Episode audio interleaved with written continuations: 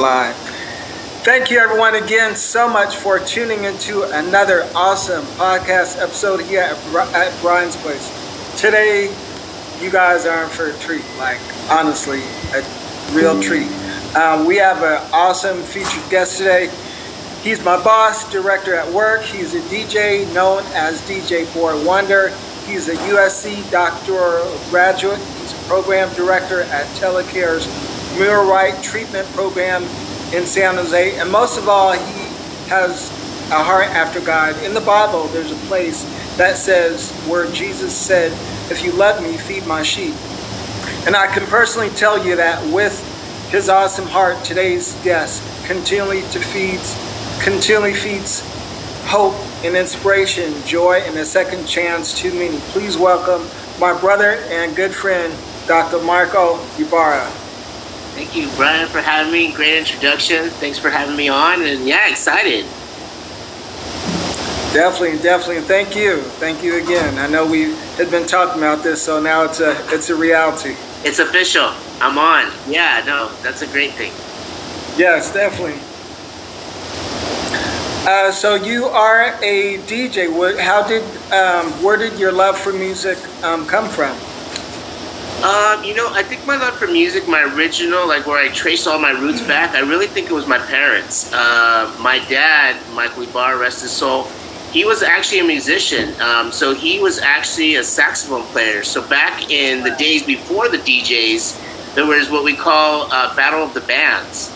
So it wasn't Battle of the DJs, this was Battle of the Bands. So uh, my dad came uh, playing like rock and roll. Um, so again, Chuck Berry, like uh, Little Richard, like all like the classic like rock and roll stuff. Like he was playing, um, and they would go out and battle the bands. And uh, I think that love for music was part of the influence. I think initially, and if you haven't seen this before, please go watch American Graffiti.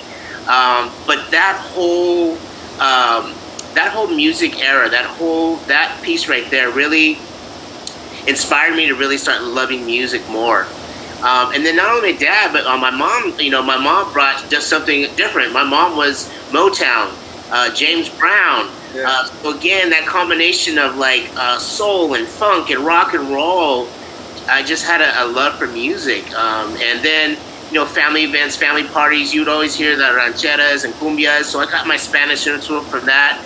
So again, just like an eclectic of music. Um, but again, when you talk about music and you you talk about like hip hop or R and B or any of the stuff that's out new, it all originated from back in the days. You know, yeah. it was sampled. So again, all the stuff you're hearing new now, it was yeah. sampled somewhere or somewhere they found it along the line. So again, I think my love for music that's where it first started, mm-hmm. um, and then uh, I would say like junior high. I said, man, I really love music, and and so I think some of my and I, I, remember going to my first junior high dances, and I think some of those were, were seeing my first DJs in action. Um, so again, uh, I remember seeing an individual. His name is Jazzy Jim, um, and again, uh, I just seemed like, wow, this is a, an amazing individual. Like he's playing, and, and, and, the thing about me was, you know, I was so used to seeing um, folks of color being DJs, um, but this was a white dude that was getting down, um, scratching and playing the hip yeah wow, this is amazing. Uh, so again, like some of my first junior high dances were like, I think some of them were where I started like, you know what, I, I really love this. Like, uh, and again, I, you know, I, I dance and stuff, but I was just more interested in hearing the music and how they would put it and adjust it and, and play it back and forth. Um, I think once I got further into high school, that's where my love, that's where it was like decided for me, like, I want to be a DJ. Yeah. So I remember, I would say my freshman year in high school, and I went to Mount Pleasant High School. So shout out to Mount Pleasant High School and all the old school uh, DJ crews. But uh, a friend of mine, his name is Virgil Paez, and I give it up to the Paez brothers. But I remember going to my, my friend Virgil's house, and his brother uh, was Valente Paez, and he had a, a, DJ crew at the time called Midnight Sounds. Um, but I remember going into uh, Valente's room no one was allowed in there, but I went in there and I finally saw my first set of turntables. and there's a thing about turntables and vinyl and and and new uh, new uh, equipment that you that's that smell. uh, and I got to touch my first turntable, and from there I was just I was hooked. Like, oh my gosh, like, and so from that moment on, like I started buying records. Um, I went to a couple of, you know, at first I was like a roadie, and I was carrying stuff in for for for them, and I was like, nah, like that's not me. Like, yeah. I'm a DJ. I want to be a DJ. So uh, I think for me that influence there. Uh, there was other groups like Nebulous Sound Productions. Uh, there was uh, Turntable Wizards, uh, Eugene McCullough, um, and, and, TDC. Um, and again, these are guys that I learned from just watching. Um, and I'm always a good observer. But I did get a lot of my skills from uh, from TDC. His name's Tony the Devastating Cutter. But he would battle like Qbert and Joe Cooley. And if you know who, I, who I'm talking about, you would yeah. look up and you can see these battles. But you know, first person that I see him took off his shoe and started scratching with it.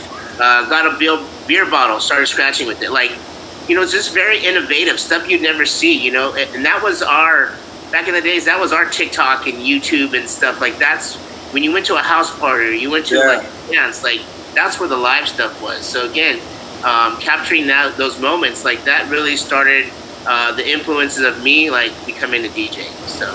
Wow, that's awesome. So music is uh, definitely in your DNA. Definitely in my DNA.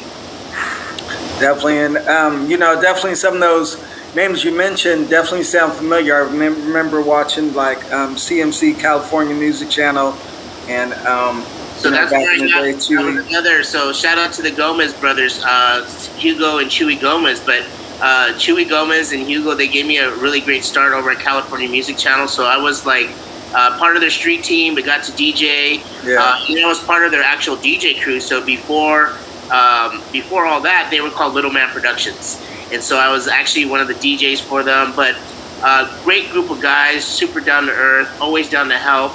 Um, and they're from South. I think they're from South San Francisco. So again, just the, the traveling. So San Jose, San Francisco, like really now starting to make my circles around the Bay Area. You know, mm-hmm. not just a San Jose DJ or someone from the far away, but someone really encompassed like the Bay Area. Um, but again, like uh, shout out to CMC and, and, and Chewy Gomez for those opportunities.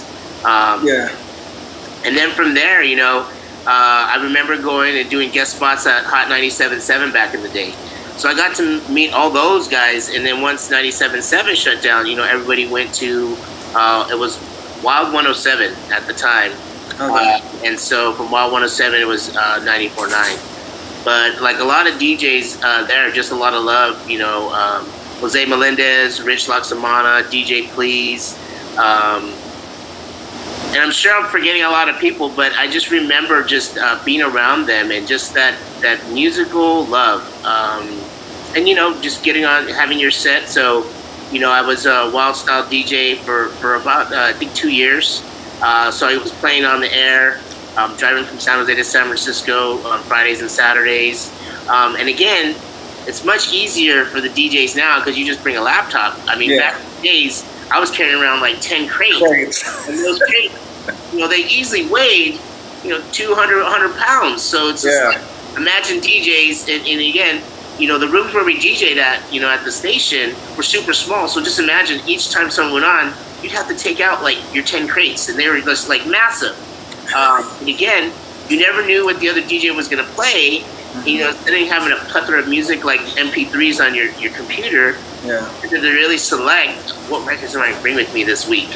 You know, what's the the, the new uh, jam I want to play. So, uh, so again, just that was just amazing itself. So, from 90, even before 94.9 though, uh, you know, my college days, I was actually doing a lot of the fraternity and sorority parties. Okay, so, yeah. DJing over at San Jose State, Santa Clara University, UC Davis, UC Berkeley, Sacramento State.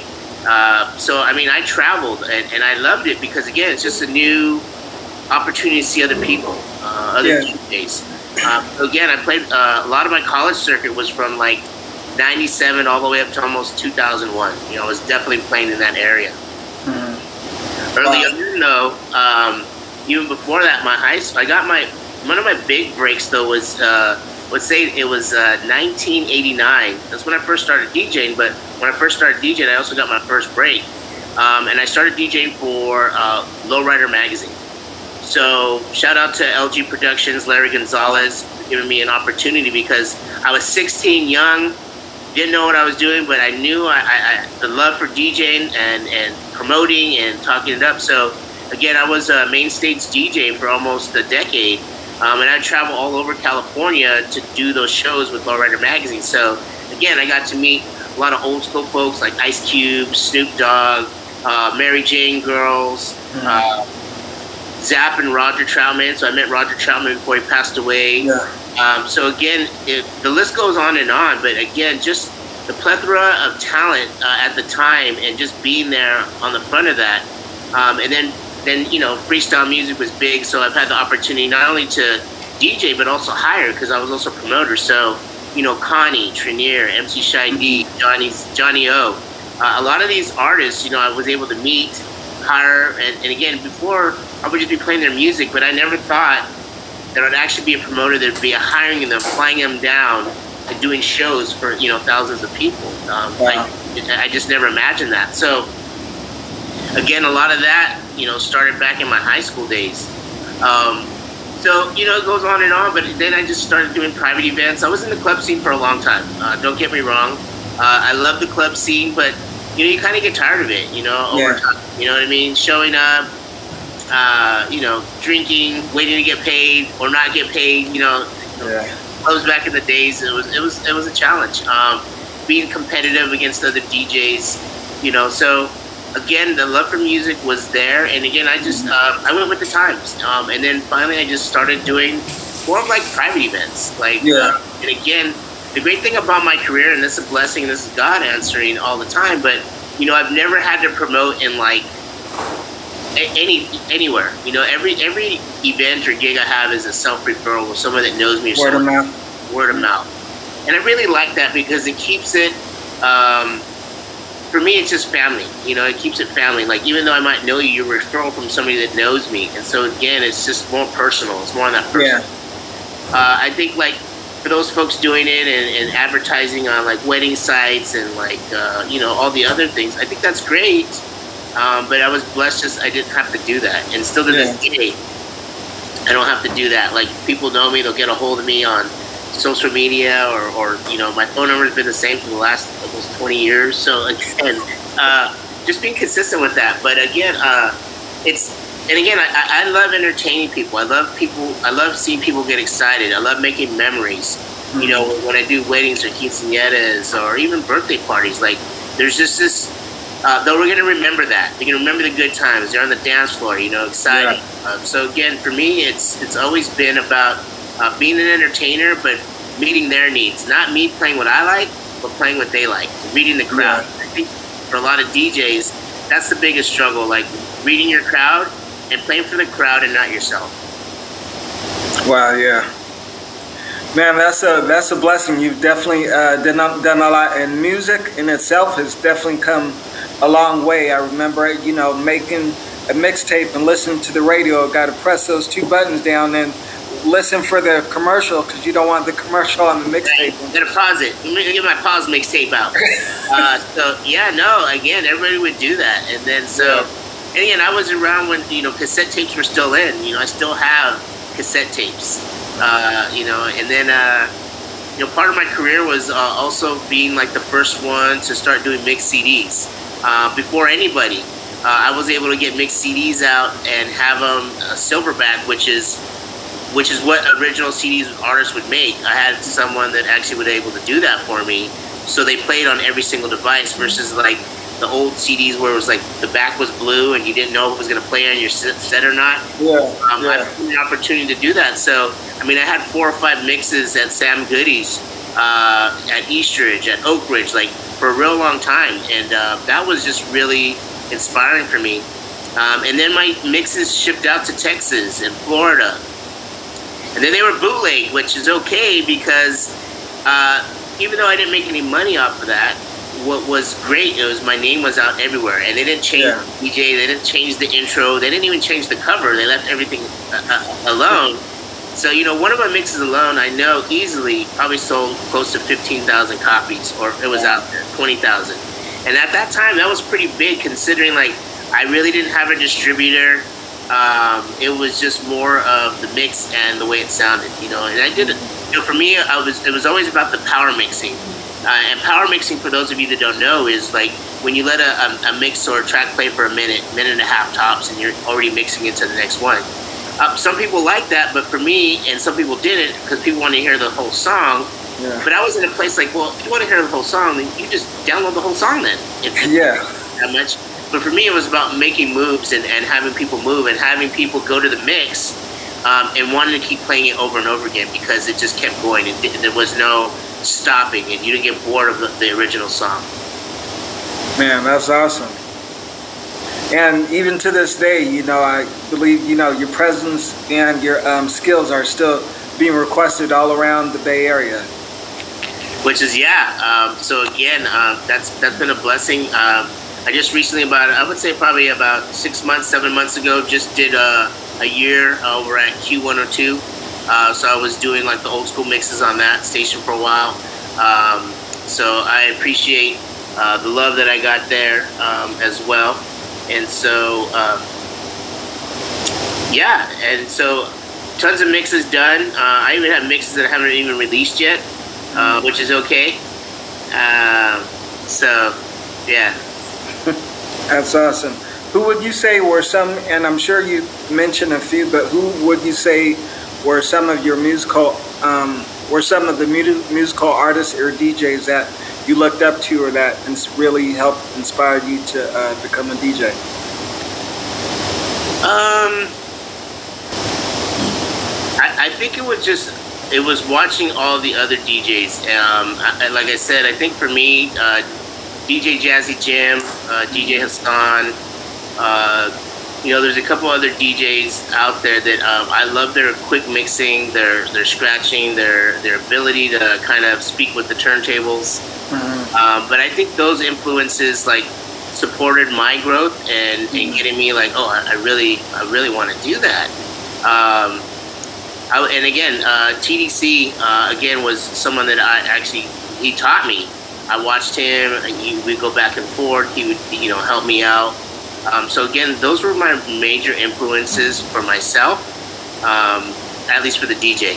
As far as mm-hmm. artists go, um, you know, I, I, I can't say an artist uh, really like had me go one way or the other, but I can just say the artists I've met uh, so far just like super down to earth. Um, and again, I, I appreciate those artists uh, for doing that. Wow, that was awesome. And so you've um, you not you know I've noticed that when someone is real passionate about something, um, there's longevity connected to that.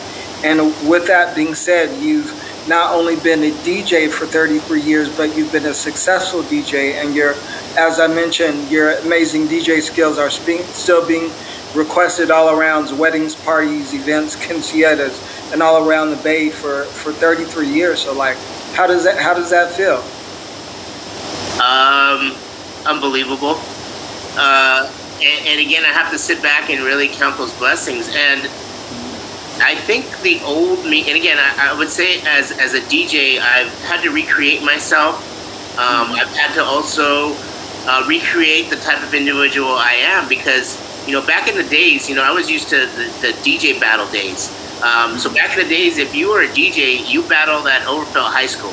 Uh, every DJ, there was somebody in San Jose, even like outside of San Jose. Like you went to Overfelt for the battle of the DJs they had there. And so yeah. at that time, I was at Battle of the DJs. Uh, I was in, in, a group called Bass Syndicate, um, and, and, DJ David B was my partner at the time. Um, but again, when you wanted to do that, you had to you had to go DJ and you had to battle. And I think mm-hmm. it's that that creation of being hungry for that. Um, and again, I think at the time I was always in. I always felt like it was in competition with other DJs because uh, it's a real cutthroat industry.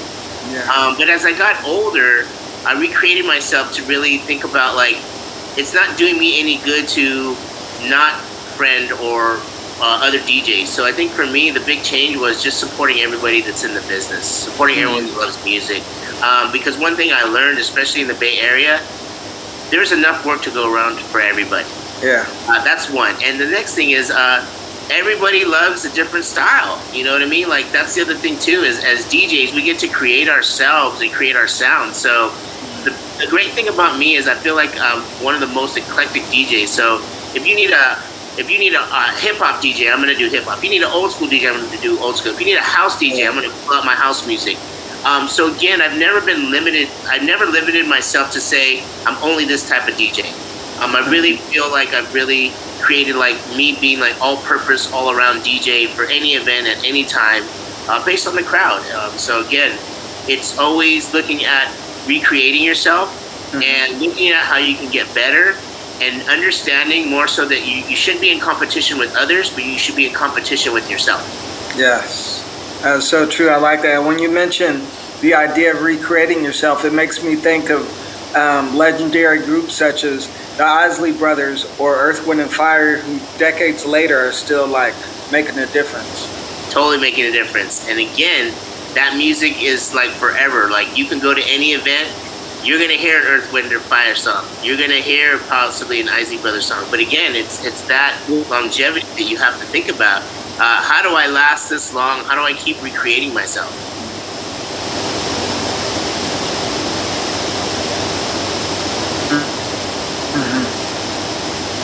What's awesome is that you're not only a DJ, but you went on to obtain your doctorate degree from um, USC, and you are currently program director at one of the most awesome substance abuse residential treatment programs um, at Telecare's Mirror Right, right here in the heart of San Jose. Um, would you mind sharing like what fueled and birthed your passion to uh, help those dealing with substance abuse?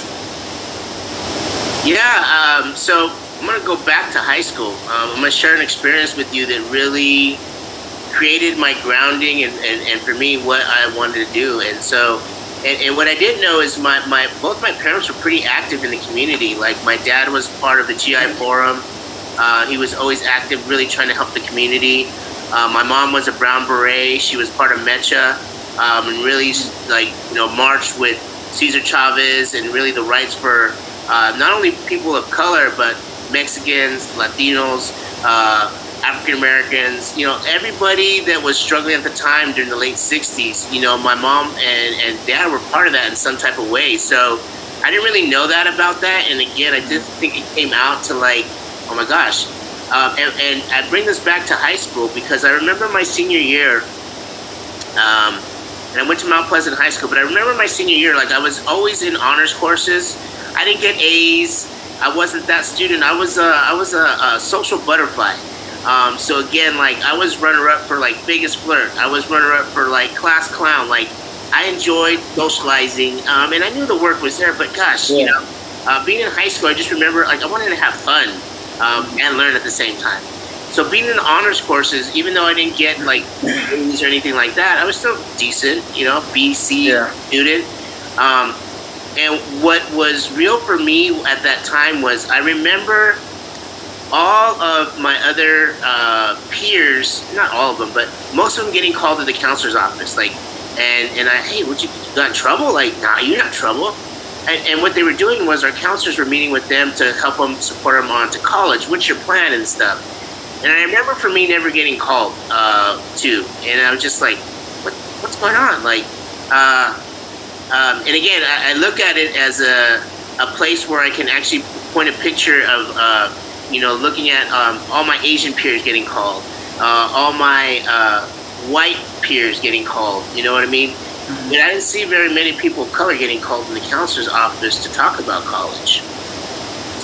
And for me, what I did was I decided to apply myself, um, and I supported others in the similar boat without a plan, like, hey, let me help you apply. This is what we're doing. And so I did get accepted to like San Jose State University. Um, but again, you know, no one told me about financial aid. Like, oh my God, I can't get this loan. So I ended up at Evergreen College. Um, and what I realized though in high school was that um, discrimination and racism was real. Um, and I understood that more then, and it just gave me that that drive to like, this can't be. Yeah. Like this is this is such an injustice. I can't believe this is really happening. So for me, I think that was my birth of when I decided, like, you know what, I, I want to help people. Mm-hmm. And for me, it was it was being this the social worker, it was being a therapist, and so I think that all came together. And so again, I got to, you know, I, I was at Evergreen. I was learning more about me, and I think that's what a lot of people don't do is take time to learn about themselves. Hmm. Um, and so for me, I think Evergreen. I was in the ENLACE program. I was the vice president for the ENLACE Student Association.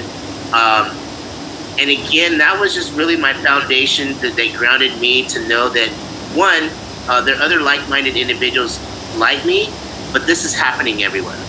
This yeah. Discrimination, this racism, this, and again, it's not talked about, and that's okay. But I'll bring it up because it should be talked about.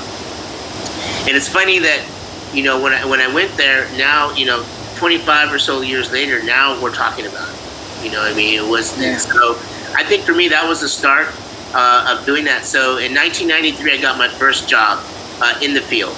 Um, and I remember that year so well because that was also the year my daughter was born. And so, again, being a father, um, I had to make some decisions um, that I need a career. Um, and DJing wasn't a career. DJing was uh, great money, but it wasn't a career. Um, and so for me, I started off working at the unemployment office. It was on, on King Road. And I was working with peers between the ages of 18 to 24 helping them with find work, employment, housing, basically all the resources um, that, that somebody, a student, somebody, you know, trying to find life were looking for. And I think for me, that was the birth of, of me wanting to be a social worker, mm-hmm. uh, wanting to do good, wanting to have a voice for others that didn't have a voice, um, seeing the injustices and wanting to make change. And so again, I got to, I, I completed Evergreen. I went to San Jose State University, so I'm a Spartan as well.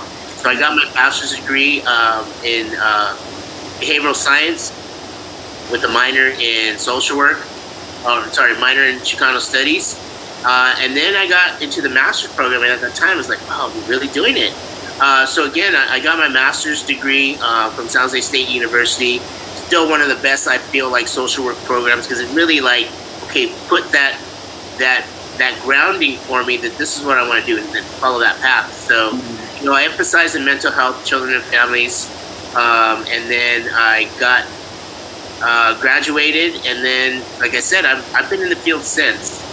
And so, uh, again, I've been in the field for gosh, almost 30 years. So since 19, wow. 29 years, I've been in the field. So again, really supporting uh, best social work practices, uh, you know, therapeutic alliances and stuff. So uh, and again, I've, I've always worked for nonprofit organizations, uh, always really related to San Jose, uh, especially, you know, helping those out. And again, I work with youth programs, I work with gang intervention programs. Um, so, what I can tell you is that every every position I've had or every job I've had, there's always been an association or relationship with the criminal justice system. Hmm. And if for the criminal justice system, uh, many of our folks are underserved. Uh, they don't get the, the need their needs met.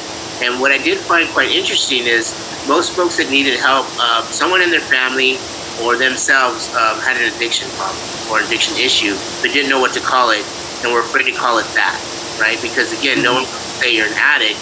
Uh, because I think again the stigma for addiction is we think about these folks that are homeless uh, shooting up and stuff, and, and again that's not the only picture that we should have um, yeah. professionals are addicts, right? So again, yeah. it always looks like it's the other side that, of the track that oh these are these are the only addicts that I could think of, and, and that's so not true.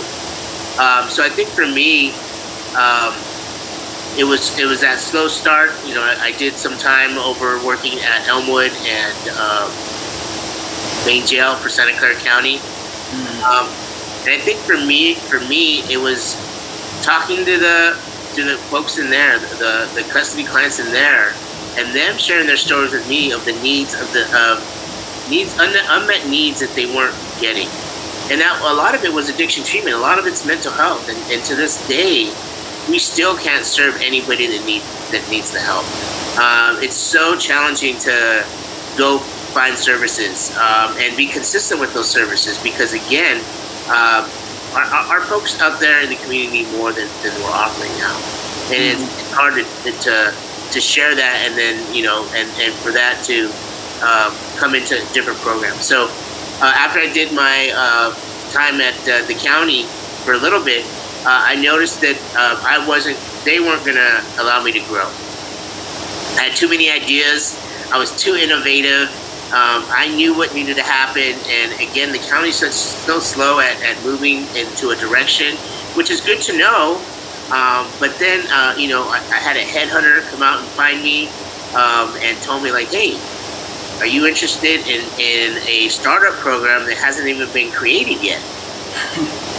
Gosh, a startup program. And at the time, I was getting my doctorate, and I was actually, my capstone project was um, looking at ways to um, looking at ways to figure out why individuals continue to to uh, recidivate back into this this uh, circle.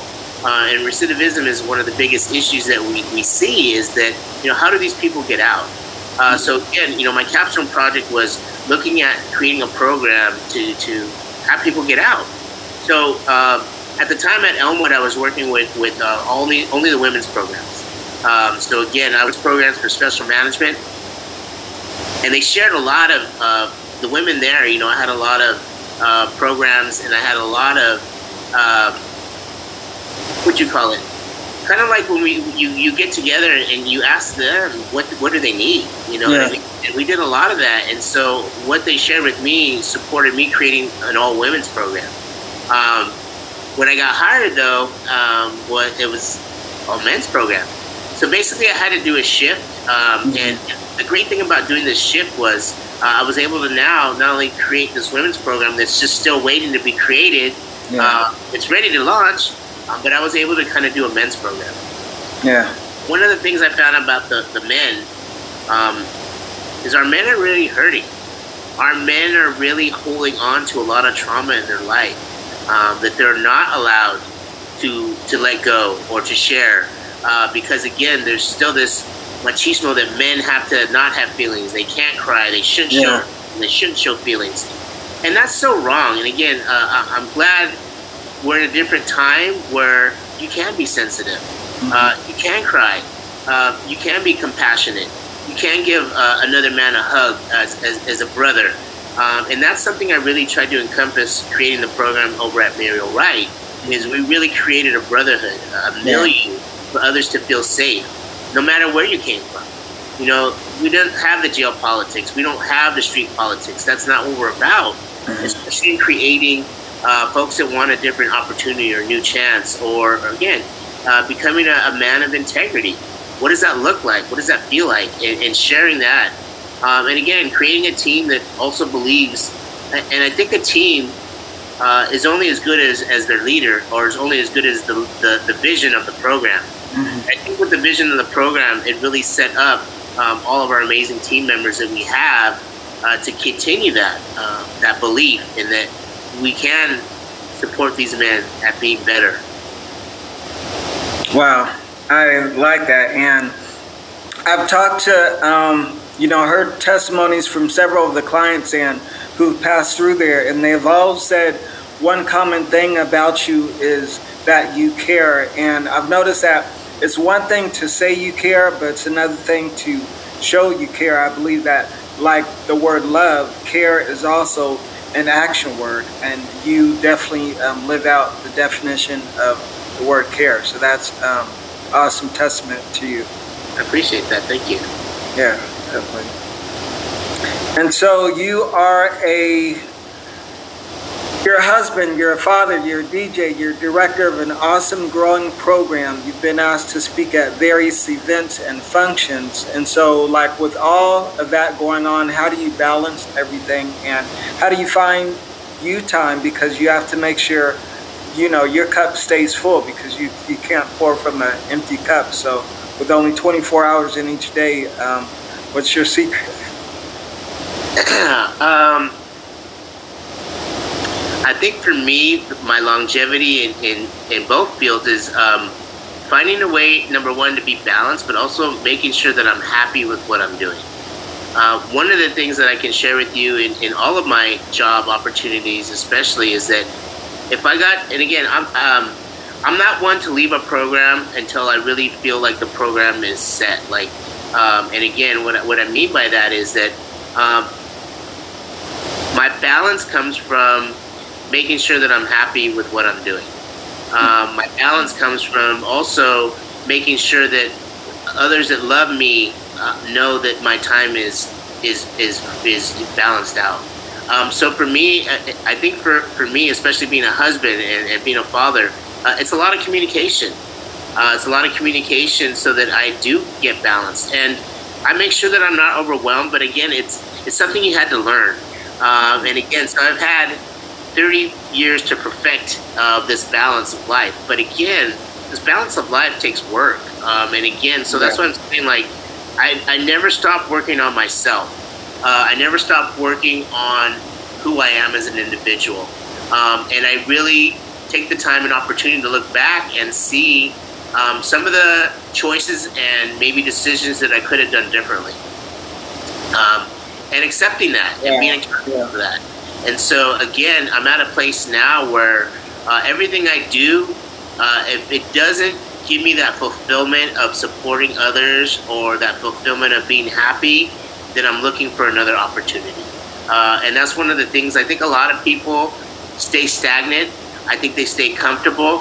Um, uh, and again, uh, you know, being a man of faith, you know, God never said to wait around. Uh, yeah. Again, God is waiting for you to work so He can work with you. Uh, yeah. Walking with you, uh, but again, He's not going to carry you all the time. He's not going to sit there and wait for you to, to make things happen. And so that's one of the things that I've, I've learned in not only my relationship with, with God, but just my relationship with others is that uh, I have you have to keep moving. Uh, I mean, you have to to keep wanting something different for yourself. And again, different doesn't always mean it's uh, good or bad. Different means that you just don't get bored with life. Um, and as a as a former addict myself, um, that's one of the things that I, I got to, to to do for me is I needed to replace this old bad habit with new habits. Mm-hmm. Um, and again, that was spending time with family, volunteering at programs, uh, supporting others. You know, besides a lot of the work I do, uh, a lot of times I meet with individuals that are in the field um, or new into the field and supporting them um, as a mentor uh, so that they don't get stagnant or stuck in maybe a position I was in. Um, because at the time, you know, it's really hard to find a good role model or someone you could trust or understand, you know, your life. Um, so again, I think for me, being happy is probably the one of the biggest things you can do for yourself, and understanding why you're happy, right? What fulfills you. Uh, so when I walk into work every day, what fulfills me is seeing these guys smiling um, and waiting for opportunities. Yeah. Uh, what makes me smile is when I'm in the community and I see one of our graduates come up to me and just hug me and tell me what an amazing one, how amazing they're doing, but two, um, thanking me for the, the, the, program and for the staff, for everyone that's shown them love. And I think that's one of the things that, you know, our programs, what makes our programs so different than others is that I really feel like you feel the love there. Yeah, I don't know if you can walk into many other programs and feel that type of love. Um, and again, uh, that was a creation um, that helped that helped me create this this milieu for addiction treatment was uh, from my son.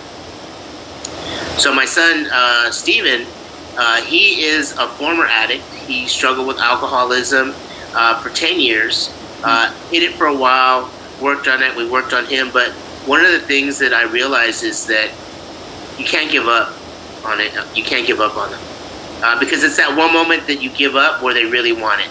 Yeah. Um, and that's one of the things that we created at our milieu is that we're never giving up. Like even if they don't, um, even if they break one of the rules and we have to discharge them, it's never like get out of here. I don't want to see you. It's like, hey, you're not ready for treatment yet. We're gonna be here when you're ready. Mm-hmm. You let us know. It's it's that that openness, that love, that compassion, that understanding. Like yeah. I think a lot of places lack that uh, because it's it's uh, for so long, I think a lot of programs and, and individuals sometimes see people as just a number or someone else mm. versus like I see you as an individual. I see you as a successful individual. And showing that and sharing that and shouting that out. Um, and I think that's the biggest difference for me. That fulfillment comes from, from that is that showing up to a place that I know that, one, it's doing amazing work. Uh, I really truly believe it's God's work um, and I wouldn't be where I am if this wasn't God's plan. um, I spent so much time going through doors that kept shutting on me. And when I finally allowed myself to have these doors open and go through these doors that were opening for me, um, this is where I really saw the success and the meaning of uh, that fulfillment. Um, and every day I go to work, that's that fulfillment, that fulfillment in, in life uh, to support others get better, to get them on track. Um, and so, yeah. That's awesome. And that's one thing I love about the program is like, like you were saying, the moment you walk in, um, you you feel the love, and I really believe like a lot of the, um, you know, that's what these, uh, well, that's what they need most. You know, the um, of course the classes are great, the um, the structure is great, the milieu is great, but it's like the key ingredient is love, because you know what good is all that without without love, you know. So it's I really um, you know grateful that program has that.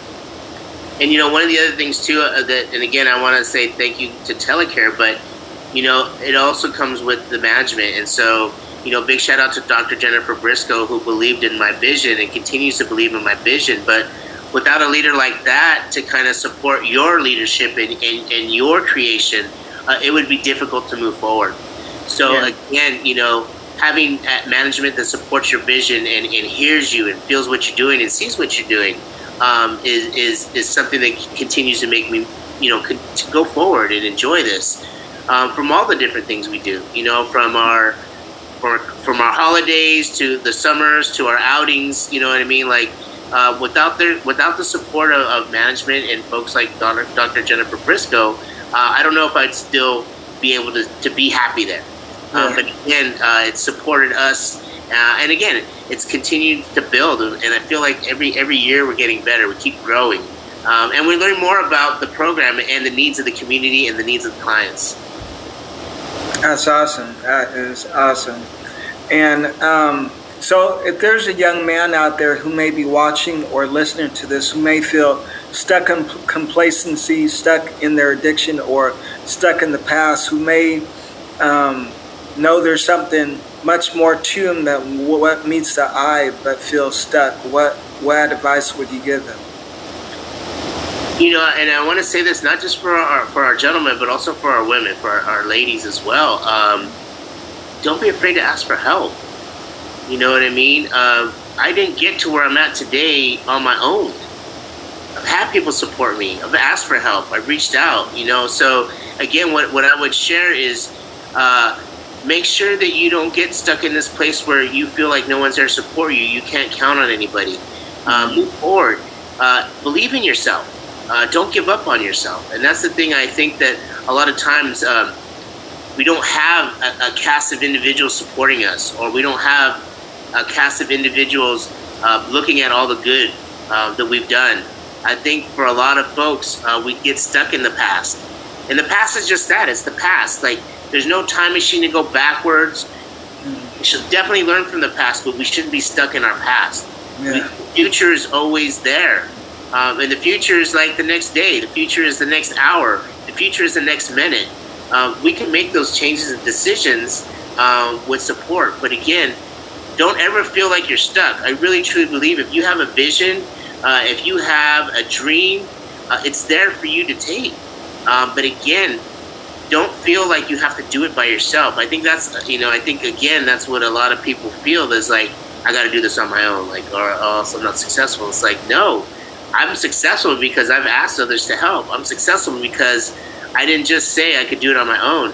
Um, put that ego down a little bit sometimes because I think our egos get in the way of no, I, I, have to do it on my own or else I'm not successful or uh, or or something that something that someone has said to us in the past, you know, brings us to that place. So, one of the things I would just share is this: like, don't feel you're alone.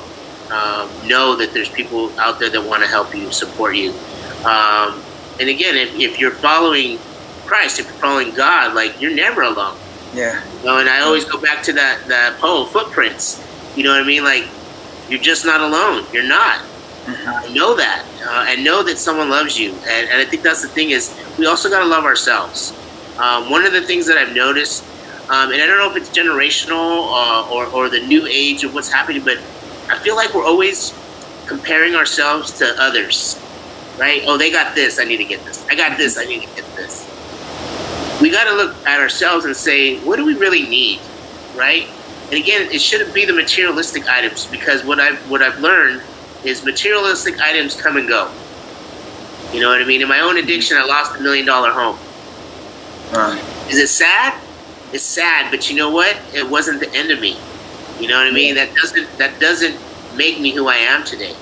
Um, so know that you know in the struggles of addiction, in the struggles of mental health, people are there to help you. Uh, people want to help you, but you also have to be the person to say, you know what, I need the help. Um, because again, you can't get the help if you don't say anything.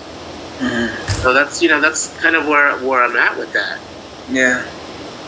Wow, that's true. Definite uh, pearls of wisdom there. Um, my mom, growing up, used to always tell me a closed mouth never gets fed. So, and that's so true.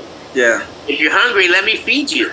You know yeah. what I mean? And that's truth. Like, and what I'm, you know, what I mean by that is, I'm here to support you in those different times, in those darknesses. Like, someone really out there is really ready to help. Um, and again, um, don't be afraid to ask for help. That's the biggest thing. Yeah. Amen. That is true. And so finally, um, if people need a DJ or if they need guidance or help with their substance abuse, um, how can they get in touch with you? Um, so for the DJ, um, you can put it on Instagram. It's at at LDJ Boy Wonder.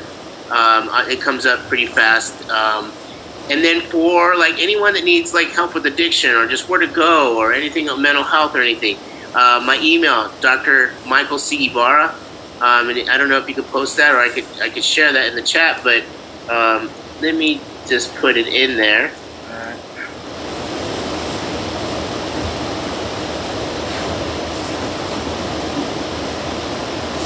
So that's for me, for any DJ events, anything. Even if you want to learn, like, hey, you know what? I think I really want to be a DJ. What do you suggest? Yeah. Um, yeah. yeah. You definitely.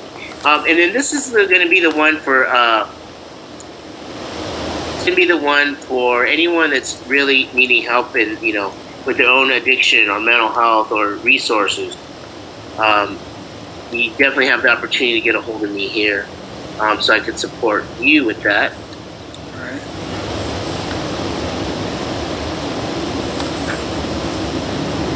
Yeah, I'm definitely sure a lot of people, you know, who see this either may need help themselves or maybe they, they know someone who, um, who may need help. So that'd be you know great.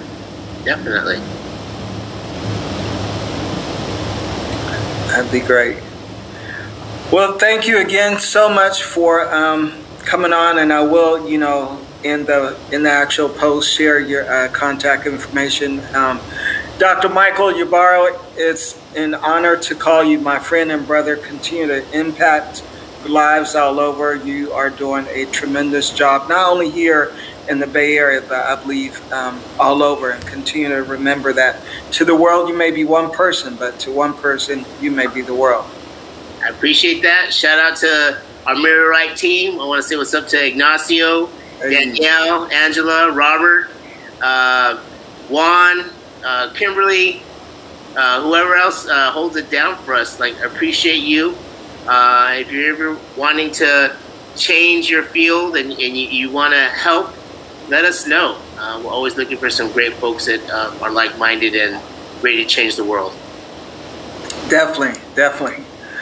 Well, thank you again, guys, everyone, for tuning in. I know beyond a shadow of a doubt that you've been greatly blessed and empowered and encouraged by this um, awesome interview with Dr. Michael Ybarra. Um, thank you, as always, for rocking and rolling with me um, the seventh season of this podcast, and I thank God for this gift and for the platform and for a spirit of of consistency. You know, with any race, it's not about how you how you started, but how you keep going. You know, um, so I'm grateful for that and for the lives that it continues to touch. So, y'all be blessed, and as always, this is BDP Brian David Porter, living in purpose, on purpose, intentionally.